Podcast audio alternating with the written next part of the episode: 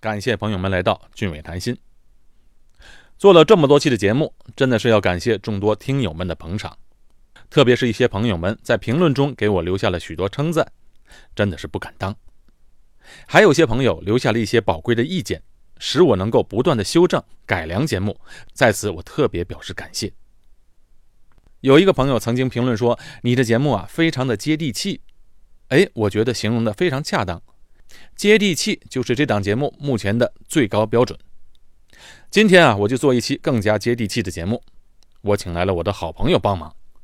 我这位好朋友名叫黄小阳，他可了不得，是国内一流大学的硕士毕业生，来到新加坡已经有十多年了，一直从事 IT 相关的工作。先后在新加坡著名的投资银行和咨询公司工作。我前几期的节目曾经就提到过，新加坡目前非常需要 IT 方面的人才，但我毕竟不是行业内的人，IT 行业的具体工作对我来说简直是天方夜谭，所以我讲的东西自然是隔靴搔痒，不过瘾呐。今天机会来了，我把小杨请到了我家，就在我家的客厅录音。我们两个啊，与其是做节目，不如说是在聊天。小杨不仅在工作上非常认真，也很会生活。工作上是好手，下班后就变了宅男，是个好老公、好爸爸，而且他还是一名运动健将。好，开场白就不啰嗦了，接下来我就要和黄小阳先生谈谈工作，聊聊生活。新加坡，一个地图上毫不起眼的小红点，承载了无数华人。不平凡的故事，俊伟谈心，为您谈古论今。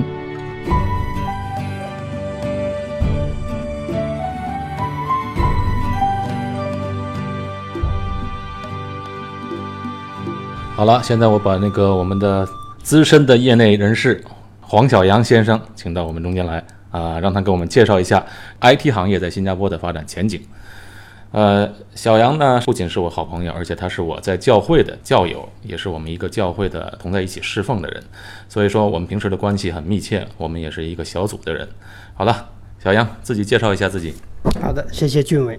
呃，各位听众朋友，你们好。呃，我先介绍一下我自己，我是二零零四年呃全家移民到新加坡，其实全家是当时是跟我太太一起从上海移民到新加坡。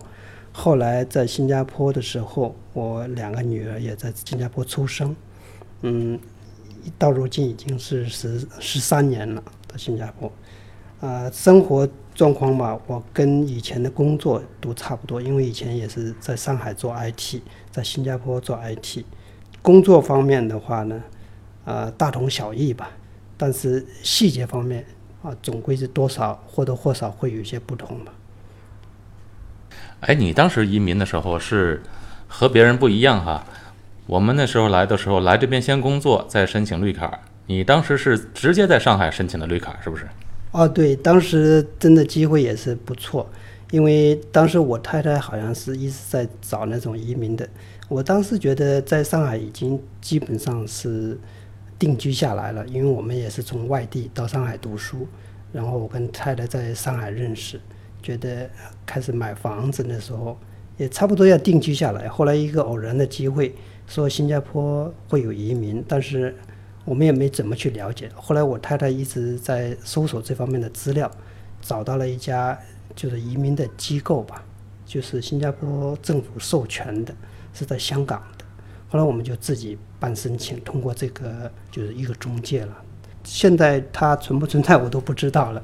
你说这个条例存不存在？不知道。呃，就说这个 agency 是不是继续存在，我都不知道，因为情况，移民的相关的政策改变的太实在太多了。因为国家小吧，它的政策一方面它调整也是非常的频繁的。那你当时移民花了多长时间？整个过程？呃，主要是准备一些材料了。我想有移民意愿的其他的人都是一样的，你准备一些出生证啊、学历证书啊这些东西，你都公证下来的话，主要是这方面的时间。在审批的过程当中，大概是就好像几个月吧。我们这个叫做 LPR，叫 Landed PR，意意思就是说，你申请了 PR 的话，你必须到新加坡登陆，登陆了家庭定居。或者是你自己来过来找工作。它是一个两年期的，一张证书一样的嘛。当时快到期了，我才决定过来。哦，快到期了，实在是。对对对。呃，那个时候的那个期限多长时间给你？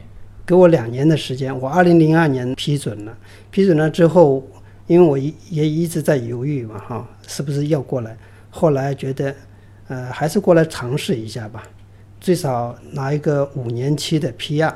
然后再回去找工作也可以，那个时候找工作也不是特别困难。但是如果这次机会呃错过的话，觉得比较可惜，就抱着这样的态度，我们就来。那首先你的自身的条件要好啊，给大家介绍一下，小杨他是呃上海交通大学毕业的高材生，呃谈不上高材生，只是说呃有幸到呃我们的学校去读研究生，之后申请新加坡可能会。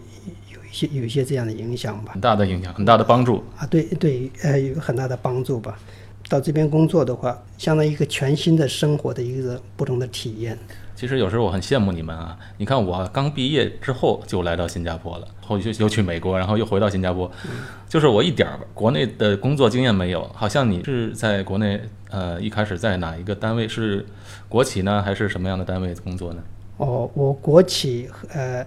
在读研究生之前，我是在一家大型的国有企业工作，工作了三年之后，我再去读研究生。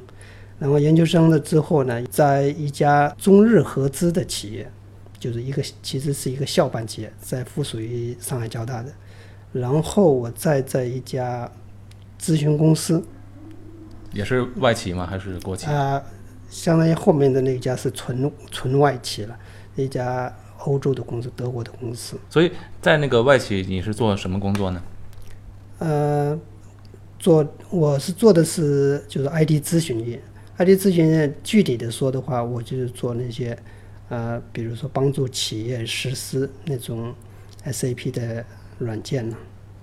啊，昨天跟你聊天，你还跟我说的 ICP，我之前的做个节目啊，还曾经说过这个 IT 行业啊有点不行了。其实这个 IT 行业是很大的一块，当初我说那个 IT 行业不行，其实是在其中一个很小的一个部分。昨天经过跟小杨聊天才知道，这 IT 这个包含的领域是太大了。而且前几期的节目我介绍的新加坡最缺乏的工作的，其中就是说谈到了新加坡在要建立一个智慧国嘛。智慧国呢，就是报纸上啊，还有新闻里总是在提到，就是说现在目前新加坡的人才不够。你觉得这个人才不够是哪方面的人才不够？呃，因为现在比如说人手不够的话，他要考虑各种的各样的成本，因为新加坡的人力成本是非常贵的。我打个比方说，呃，我是一家卖鸡饭的小摊小摊位，对不对？打比方，对，打个比方，呃，然后我要去雇佣人的话。我本来我是属于小本经营，对不对？我要去呃把一些东西材料，除了材料的钱，我要去招那些员工的话，我的压力就会比较大一些。现在他会会是什么手段来解决这样的问题呢？比如说你去付钱的时候，你自己通过刷卡就好了，就不用一个专业的收银员。呃，站在那里面去去跟你进行这样收钱，对不对？那个机器收的又快又准，它也不会算错来。对对对，我现在看到就是有很多那个时隔嘛，你刷卡也可以，呃，用那个叫什么卡？那叫呃充值卡吧。充值卡，充充值卡，充值卡滴一下就把那个钱付了，就好像国内的支付宝这样一样的方便。对对对，还有一种就是可以投，你好像口袋里有一大把零钱，就是扔到那个箱子里，它自动给你算出来。对对对，这些东西使我们要人需要去做的东西，可以用一些自动的装置啊，或者是设备啊来代替，这样人我们就可以去做一些更重要的事情。比如说，我就怎么去规划我的行业的前景啊，我的计划我要去从哪里去开，我这些战略性的一些东西，我就可以去做，而不是被这些。每天的这样的细节的这样的工作所缠绕啊，是，尤其在这个新加坡这个地方，人又少，也慢慢趋向老龄化，然后呢，人工成本又贵，所以这个东西一定要是通过这种智慧国的理念，就是说通过让人们工作方面更方便、更有效率，然后生活方面呢也得到益处，品质更越来越好。但是有一样就是说，你看，有好多人的工作因此受到影响。比如说前两天报纸讲这个新加坡的出租司机的行业就非常受到这个 Uber 还有其他的各种这种好像这样的新科技带来了一个负面的影响，就是很多出租车司机就是面临着这个赚的钱比以前少了，因为好多人自己开着自己家用车，顺便就带了客儿来了。可是出租车司机呢，又相应的成本又比较高，他要就要租车，他又不可以随便载客，然后这些方面，你看 IT 会在这个行业起到什么一个作用呢？哦，因为这些科技的变化给我们生活带来的冲击，这是毫不可避免的。我们必须要面对这些东西。比如说，我们可以看到可预见的这个日子里面啊，这个自动驾驶这种技术，对好像新加坡好像过几年就要开始公共汽车要无人代步，就是无人的公共汽车，我听起来挺吓人的。对，但是你想想，它不会因为犯人那样的错误啊，人可能会有疲劳，机器它都不会嘛，对不对？啊，所以说它带来的这些东西，但是它给我们一个好的一个方面，就是说，它可以帮助我们人去做一些更高级的事情了。对，不要被这些事情所缠绕。当然，对于这些从业者来说，呃，你你说你说的是很容易，但是实实在在对他们生活是造成冲击的，它会影响他们这些问题，我们怎么去解决呢？大的潮流是不可避免的，对不对？因为你科技，你不可能说，呃，我一份工作，同样的工作，我一直做做一辈子，因为现在经济是全球化，你不这样做的，别人会这样采用。然后，如果别人效率比你高的话，你必然被淘汰。所以说，对于我们劳动力的队伍来说，新加坡政府就是推出，就是相当于是劳动再就业，使这些劳动力啊，就提高他们的劳动技巧，更新他们的计划，相当于我们自己也要不断的更新自己了。是，好像对于你们本身就学这个 IT 行业的人，可能比较容易。好像对我来讲，从来就没接触过这个东西。然后四十岁了，那你说在学这个确实很吃力。有没有入门级的工作可以做呢？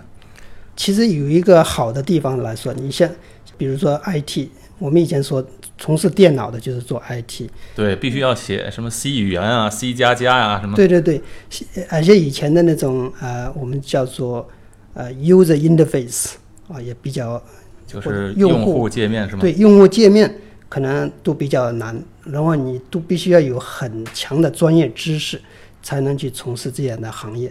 现在不一样，它现在是 ID 和你的 business 和你的业务啊是相辅相成的啊，互相促进。IT 怎么去强化你的 business，你的 business 反而过来需要什么样的 IT 去来服务你这样的 business。比如说你在一个行业，在这个行业待了很长的时间，你这行业的这样的基础、这样的知识、这样的呃背景是非常非常有帮助的。因为现在 IT 变得越来越容易，对不对？不像以前你需要很强的知识，需要 C 语言，需要编程去做这些，现在不用了，设计的越来越对你们方便。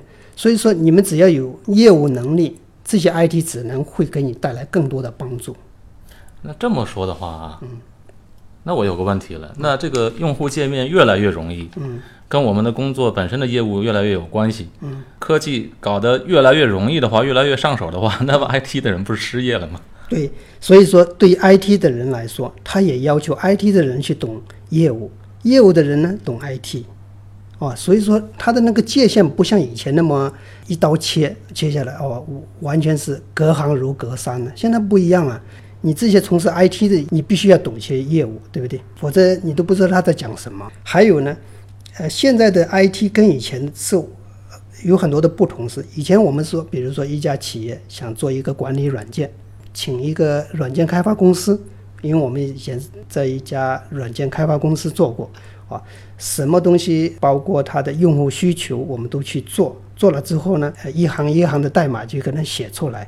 现在当然也有这样的呃做产品的，自己做产品的，比如说我自己做了一个产品，呃，希望这个产品不是用给你一家，我可以卖多家的话，我的成本就会降下来。就好像你生产一个零件，你可以卖卖个五家的话，和卖给一家那个成本完全不一样的。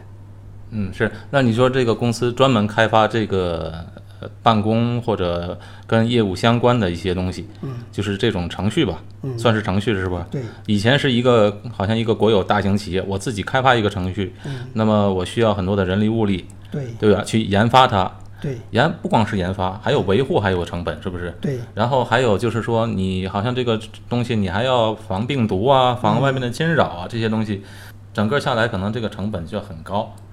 啊，对，我昨天跟你聊到你的具体的工作，不是说那个叫 SAP 吗？SAP，SAP，嗯呃，就是说这样的，就是一个整个的一个呃行业，各行各业都可以使用的一个呃办公软体啊、我不懂，你可以具体说一下吗？啊，其实说到 SAP 的话，SAP 是一家大型的软件公司，它开发很多产品。但当然它的主打产品是那种我们叫做 ERP 软件，就是说针对企业级的，比如说你管理你的企业的啊、劳动力啊、你的库存啊、你的财务啊，它所有的这些业务它都可以可以覆盖到。呃，就这样的东西，呃，谁会用到呢？啊，就是在新加坡很普遍吗？新加坡的企业，呃，即使包括一些小型的企业 SME 啊，我们说的 SME，它也会用到。SME 就是中小型企业，对中小型企业，这种它具体做什么东西呢？它具体相当于是管理你的企业的内部的一些管理吧，比如说你的员工信息，你的你每个月员工呃付工资怎么去付啊？这个付工资还不容易吗？就是你你你你三千，你五千，我拿计算机算一下不就完了吗？对你要去算的话，你要知道怎么不要去算错了，对不对？是是是，当然它不光是指那个付工资方面，还有包括什么呢？啊，比如说你的库存呢、你现在库存怎么样？举个简单的例子，比如说你要管理一家一万个人的公司嗯，一万个人就不简单了。啊，对，假设你说，呃，我想知道我的我的收入多少，这个月跟去年比，我的业务是一个什么样的状况？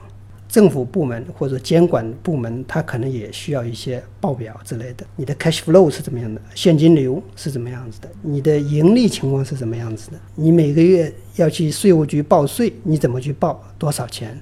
你不能算错呀。那各个行业都可以用到这个软体吗？啊、差不多，因为它针对不同的我们叫做 industry 哈、不同的行业，它都会有专门的呃解决的方案。那你你现在目前做的工作就是说，你给这家公司定制这个 SAP，对，差不多，因为因为它每个公司的业务肯定是不一样的，甚至它的组织结构也是不一样的。比如说，我这家公司我有两个工厂啊，你那家公司有三个工厂，工厂在哪里？多大？多小？啊，有一些什么设备？这个业务都是不一样的哈、他做什么业务？他可能做包装业务，他可能做那种运输业务。我们要通过把这个软件呢设置好，设置好了之后，根据这样的客户的实际需求，使得这个软件刚好能够符合他们的每天的业务的运作。我想象一下啊，我具体想象不到这个工作具体是什么，但是我想象打个比方，就是好像我 SAP，我就好像一个 Photoshop，我做图，嗯啊，每家公司都需要做图，哎，我就是一个 Photoshop，我做什么图都可以。对，呃，可以这么说，我觉得这个比喻也是不错的。这个就是说，有多少家公司会用到 SAP 呢？呃，据我所知的话，五百强企业，我们就说五百强企业，就是百分之八十五，百强就指的全世界的五百强。对，甚至比如说，呃，Microsoft 它也用 SAP。Microsoft 这么有能力，它的 Excel 不是能力很强了吗？也要用到这种软体啊。对，因为你运作一个企业的话，你不仅仅记录一些东西，对不对？呃，我举个简单的例子，你在 Excel 里面编辑了一个东西，但是谁编辑的，你这些都要有审计的记录。嗯，你在 SAP 里面这些东西都会一个小的功能吧。所以就是像 Microsoft 这种啊，微软这么强的一个公司，开发能力也很强，所以他们直接用这个 ICP，而省了他们自己的研发成本。他们核心业务不在这里，所以他没有必要去做这个事情，是吧？对，差不多，因为相当于是让专业人去做专业事。哎，这句话我听着挺好，让专业的人做专业的事。对对对，如果你自己另起炉灶去开发一个的话，你可能首先不一定成功，对不对？再一个是你你可能花的钱更多。所以，如果是说，哎，那你在上海工作过？上海以前，当然这是好多年前了。以前在你在的时候，ICP 在上海那边会很普及吗？那时候应该是处于在一种上升的阶段吧。那个时候也有很多国有企业开始用 SAP，因为他知道它真的功能真的非常的不错。所以它也有中文界面，是不是？对，现在这种国际化或者是本地化，语言已经不再成成为一个问题。就跟你的同样一个操作系统，微软的 Windows，你设成中文、设成英文，这就是分分钟的事情。OK，这么说啊，假如说你看啊，我们今天的听众很多是，呃，考虑自己以后的事业规划问题，还有本身可能也有点像我这样不是做这行的，但是哎也有想学习的那种冲动，是不是？好像做 Photoshop，我会绘图了，我那我就是成为一个图片设计师了，我就到哪里都可以工作了。那是不是在 IT 行业，我只要学会了 SAP，我就可以在新加坡或者在任何一个国家轻松的找到一个饭碗呢？呃，因为是个体的差异非常的不同，但是我相信哈，你要从事一个这个行业的话，你当然你要喜欢它，啊，你要知道你在做什么。比如说，呃，你想到 IT 行业里面来，你要先了解一下 IT。现在，比如说我的 IT 里面主要做些什么？刚才我也讲了，第一开始可能会有一些自己开发、自己写 code、自己做 product。哇，这个算了吧，我是做不了了。其实你也不用担心，因为现在的学写程序的话，包括那些工具的话，比以前要来的效率很很高很多。比如说，我们以前要写个程序，要去写很多很多的细节方面，现在的细节都不用了，只要是你把你的 idea 想好了，那些工具软件呢、会帮助你把你的 idea 变成那种 code。所以说，不要觉得这个写 code 的时候就是一个很高深，现在很多的那种工具会帮助你啊写出更好的 code。当然，这个 ICP 的东西，它是只是这个整个 IT 大行业的一个算是沧海一粟吧，就是一个小水滴一样。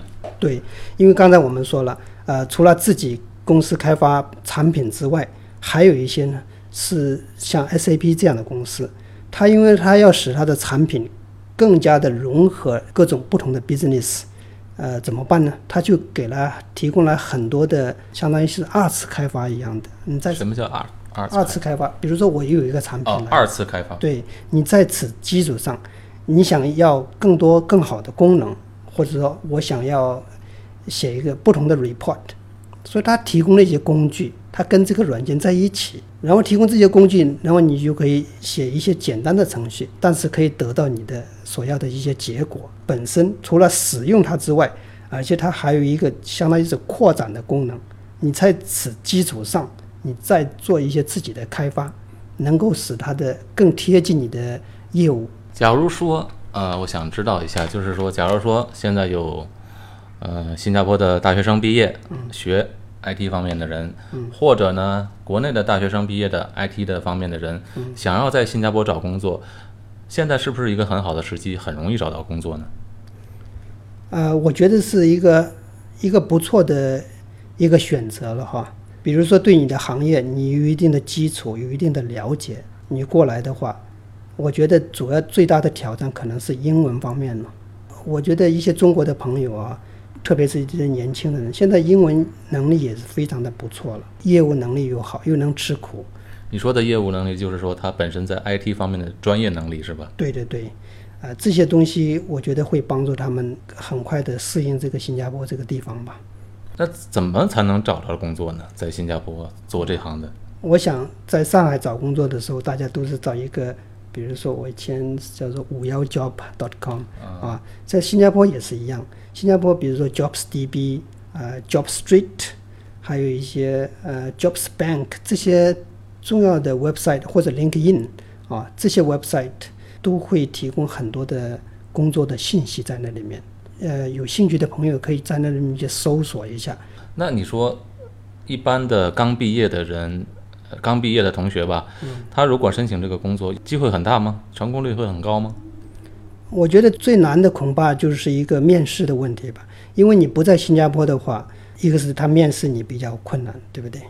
当然你说可以通过 Skype 去面试，呃，但是问题是，他那样的话，他就要考虑到准证，啊，工作准证。工作准证，嗯，对，现在工作准证我觉得也是蛮紧张的哈、现在因为相当于是新加坡好像处于这种经济转型的那个时候，一个是成本上升，包括我们以前的公司，我以前在一家呃银行里面做，现在也大批裁员，因为提的你的技术提高的话啊，他慢慢的，他需求的人慢慢的也越来越少，他集中他的的业务，他一旦是他的业务受阻的话，他就没这么多预算出来给招聘。嗯，但是就是说，呃，一个是业务问题，但是说现在很多行业都需要这个人才嘛，你各行各业好像现在都好像跟 IT 能扯上关系。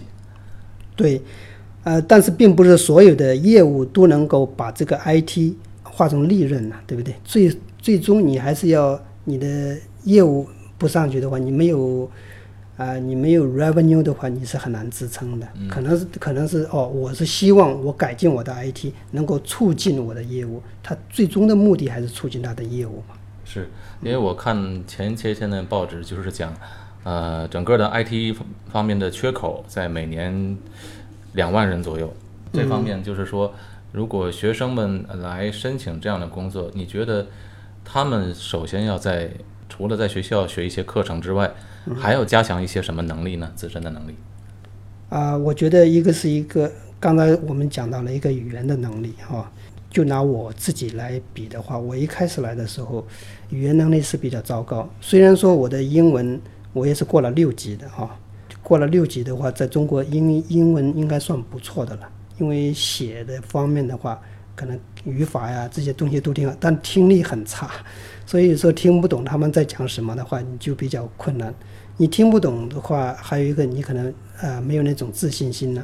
有时候，比如说大家在讨论一个问题，你可能有很好的 idea，但是你没办法表达自己的话，你可能也会也会觉得很沮丧啊，也不能对这个 team 呃做出更大的贡献。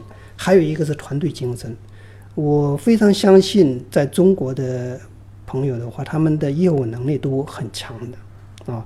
我有时候会担心一点团队精神，比如说对我来说，我一开始面临的挑战，可能你一开始很想表现自己呀、啊，是反而可能会别人会觉得，呃，你太 aggressive，啊、是很难去接受哦，这种问题也是有。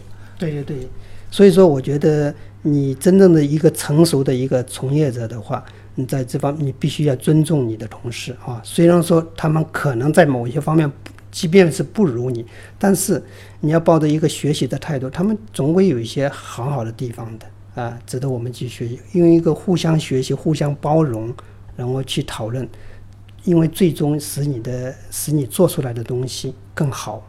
啊，这个小杨这番话对这个年轻人的帮助是很大的。好像我们这种啊，从年轻过来的人，就是越来越体会到，哎呀，这个世界啊，好像年轻的时候觉得你什么事都能做，对。等越来越大了，你觉得，哎呀，能做一件，能把一件小事儿能做好就不错了。对我确实也是，因为有时候你呃做一件事情的话，还有一个是，比如说，嗯，你一个件工作碰到困难，你不愿意去求助于人，觉得哎，我是不是别人就会觉得我没有用啊，做不出来呀、啊？啊这个我是认为可能根子上还是不够谦卑吧，哈、其实大胆的去问，大胆的去告诉你的 manager，呃，说工作碰到了一些什么情况、什么挑战，去寻求帮助，人家不会是因此而看不起你的。我觉得反而是一种自身成熟的一种标志吧。嗯，好了，现在小杨跟我们说了这么多的关于这个 IT 工作的一些具体的情况，还有一些年轻人应该注意什么，还有如何在新加坡找 IT 方面的工作。但是呢，我们要谈一个比较接地气的话题吧，就是做 IT 行业在新加坡能挣多少钱？啊、一个我们就是说，先讲一个毕业生，大学毕业生，他学 IT 的话，刚找到一份实习工作，那么从实习工作转到一个正式工作，这样的说刚入门的菜鸟，能挣多少钱呢？呃，从我个人的经历来说的话，我我一刚开始到新加坡来的时候，我大概是三千多块的钱啊。啊、就是三千块，那时候我有两年的经验啊。其实按说那个钱的话，当时我在国内的话，大概是拿个一万块钱左右，一万块。那差别并不大。对，所以我刚开始工作在新加坡工作的时候，我也是真的是很后悔，因为好像突然失呃失去了那些舒适的地方啊，那些跟那些人呐、呃，跟一些同学的交流啊，哈，来到这一个陌生的地方，好像一些工作环境方面，并不说跟以前相比有很大的提升一样的，所以当时也是有有过这样，心里面有过这段挣扎吧，啊，落差了就是。对对，落差，因为觉得，哎，我到这边反而钱又没挣到，呃，我到这边干嘛来了，对不对？我在那边活得好好的呀，是是是，尤其上海那时候，呃，一零年左右是吧？呃，零四年，对，哦，零四年左右。对对对，因为零四年的话，呃，我觉得我的工资在那上面不错的，因为我们请个阿姨，我知道阿姨是挣六百块钱，呃，一个月的。哇，现在你看那个最近那杭州那个纵火案那个保姆，她的工资是七千五啊。对对对，现在因为现在的国内那真的我们也嗯不好去比那些东西，我也不是够了解，只能说从我的一些同学他们来说，呃，钱方面来说的话，呃我觉得呃可能国内最少是不会比新加坡差的。那么你说的是零四年的事儿，你刚来的事儿，我就说现在的大学生刚入门的时候，呃，没有工作经验，在新加坡能挣多少钱呢？哦，新加坡的那个薪水方面的话啊、其实有一个我有一点我想呃先说一下，这边的话，它的薪水的相差不会是像中国那么大的和谁比相差呢？啊。比如说，比如说我以前在中国在上海工作的时候，我的工资跟那些比如说阿姨啊这些东西相差是非常非常的大的。但但是你在新加坡的话就不一样了，新加坡比如说你去做一个普通的一个 admin 的工作啊，行政的工作，你可能也是两三千啊，但是你做一个 senior manager，你可能呃也就是一万块那样子啊，甚至还不到，就是这样的这样的一个水平，它的差距不会很大。那你说的一万块和两三千差的挺大的了。啊，因为他 senior manager 跟那 admin 相比，他们能力方面、各个方面的教育背景方面呢，还是，但是你在国内可能相差会更大了。嗯啊，你还没说到重点，到底刚刚毕业的能挣多少钱？对不起，我不是有意回避那个问题，当然，呃，就我知道的，我我觉得一个本科生啊、如果是如果没有经验的话，就是一个纯粹的毕业生，大概是三千多吧。好，工作两年之后呢？工作两年，他们那真的不一样了。呃，可能有些的话，甚至有些毕业生他一下就到五千，比如像我们以前银行，它是相当于是新加坡毕业生的首选，他们喜欢到银行业，而且有些是做那种投行的啊，投资银行，他们但是他们也是做 IT 方面的，不是做金融方面的哈。对我刚才讲到一个，就是说 IT 和那种呃业务啊哈、它的距离慢慢的越来越近了一些哈、比如说你做 IT，不是说做纯做 IT 的，你要在银行里面去做的，你的 IT 肯定跟银行业务相关的。所以说现在他就需要的 IT 的技术人员，你两年之后呢，你就会变成跟那种呃 industry 有关的一些知识啊，跟你再加上你的 IT，你就会增值更多一些了。明白了，这样的公司就更需要你了。对对对，因为你必须要积累这样的行业的经验，再加上你的技术。现在你不可能纯粹是靠你的 IT 技术，我的编程编得多好怎么样？你肯定要有相关的，我们叫做 domain knowledge。但是新加坡为什么还是很多呃优秀的人才跑过来呢？我觉得有一些呃有些因素。首先，，首先就是说，我知道一点，就是说税少嘛，对它的 income tax 它非常的低，在美国现在都是说十十万美金一年，对这是很普遍的一个薪水的要求。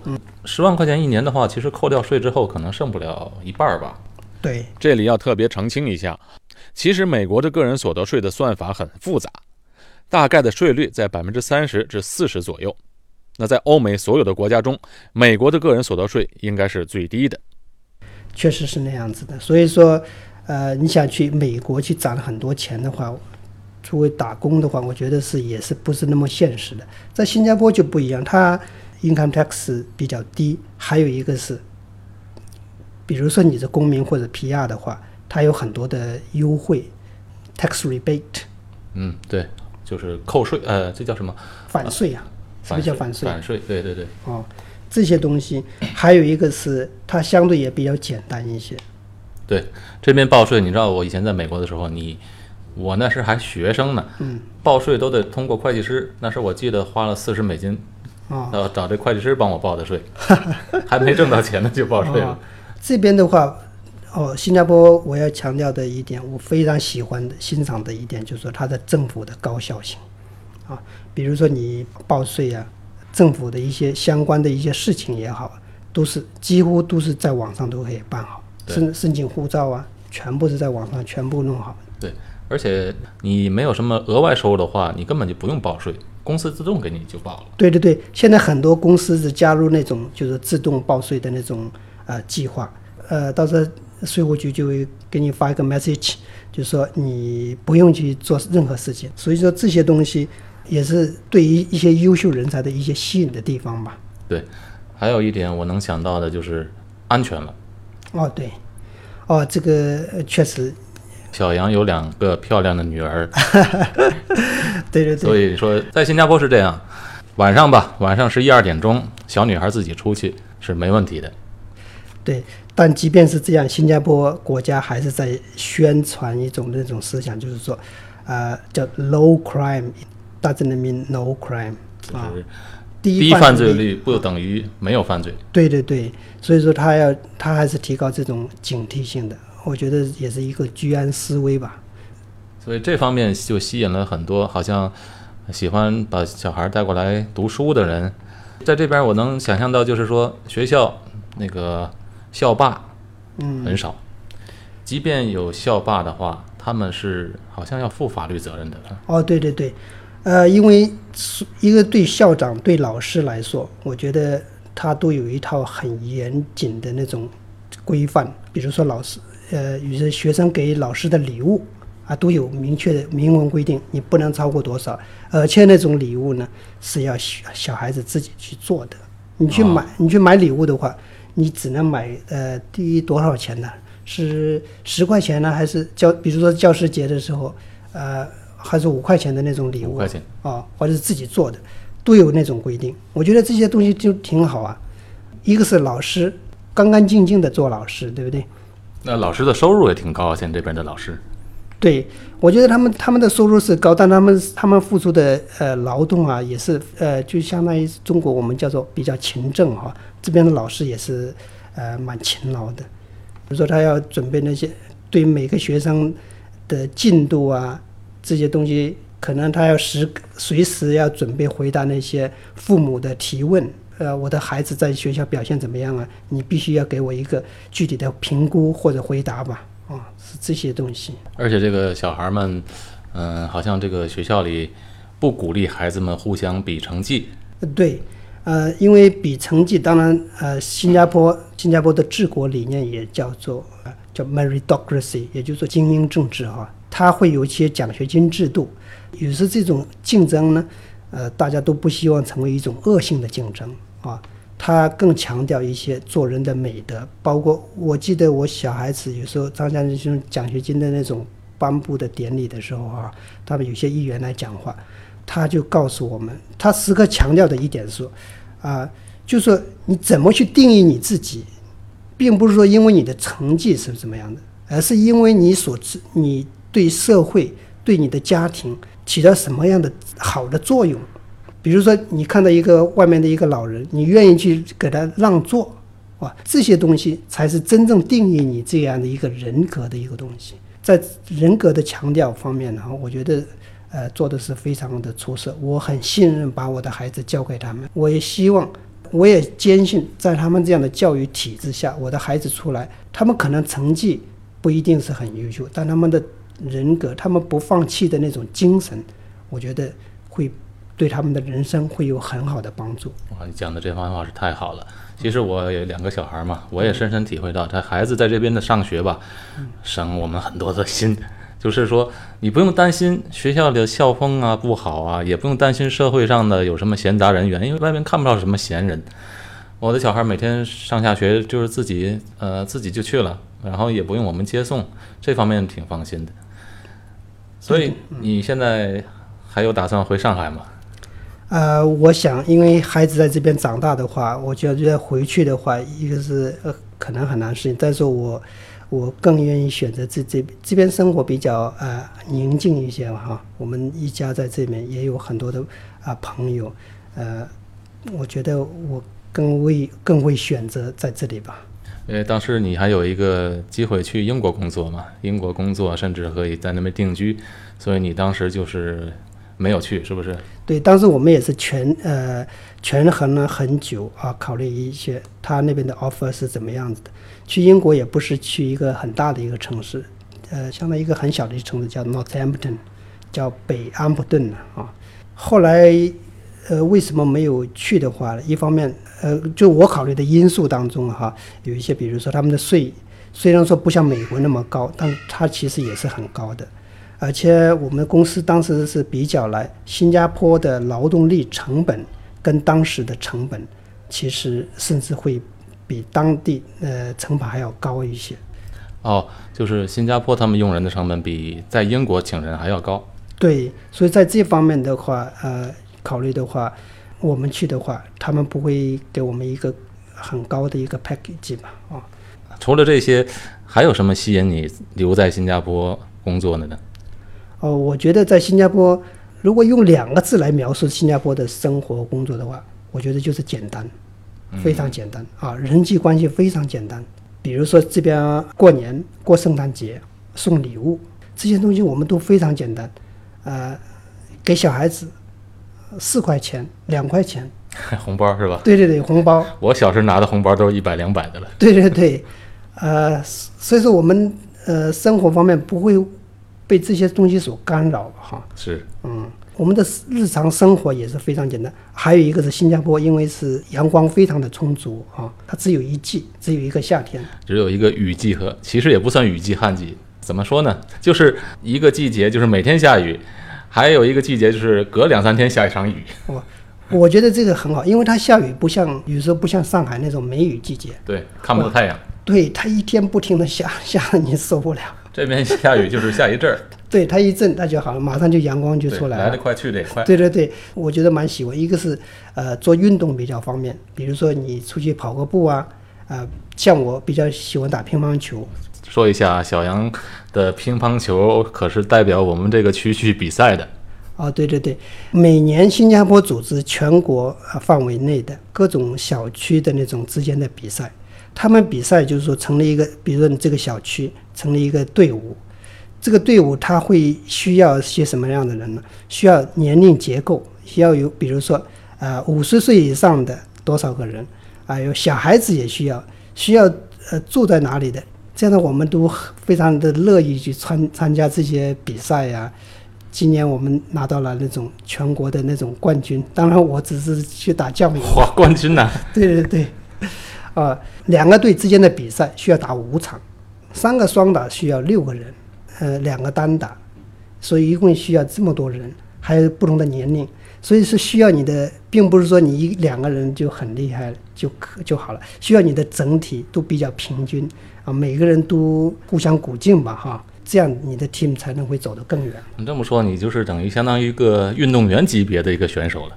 呃，谈不上一个运动员，只是我我们大家都觉得很喜欢了。比如说，最主要是你喜欢嘛？对对对，对很喜欢，你也可以找出找到这样同类的这样的人，而且他们真的付出了很多的人组织的人力物力在这上面，因为他觉得，呃，新加坡我使每个人多运动一下的话，我就少去一下医院，对于一个社会的来说，能够使这个社会更健康，也减少成本。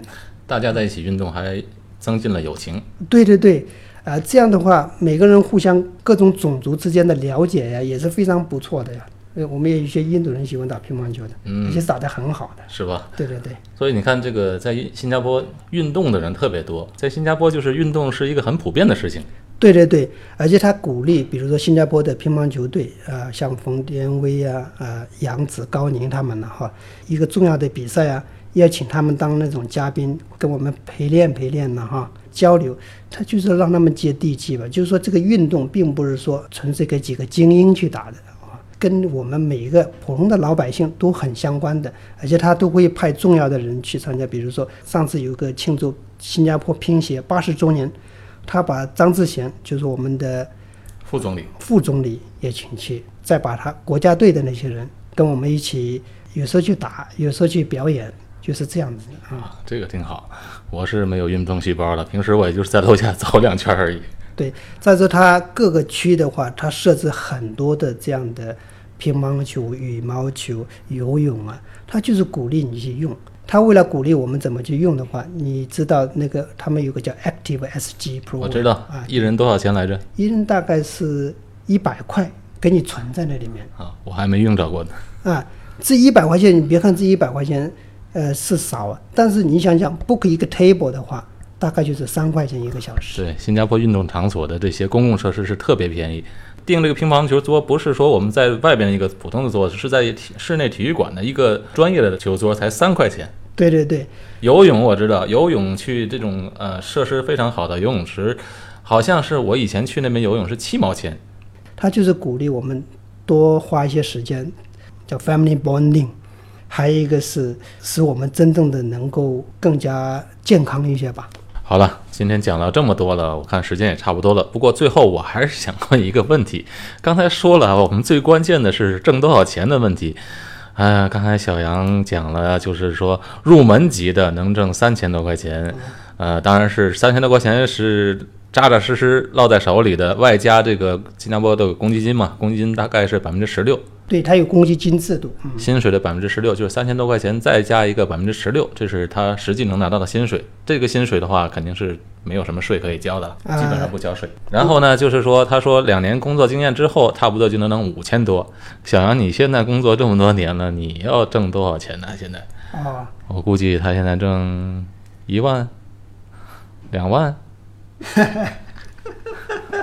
小杨是小杨是笑而不答。好，我们今天节目先到这。好，谢谢。刚才啊和小杨开了个玩笑，其实这样问别人挣多少钱啊是很不礼貌的。好，这期节目特别要感谢黄小杨先生。我是高俊伟，在新加坡，我们下期见。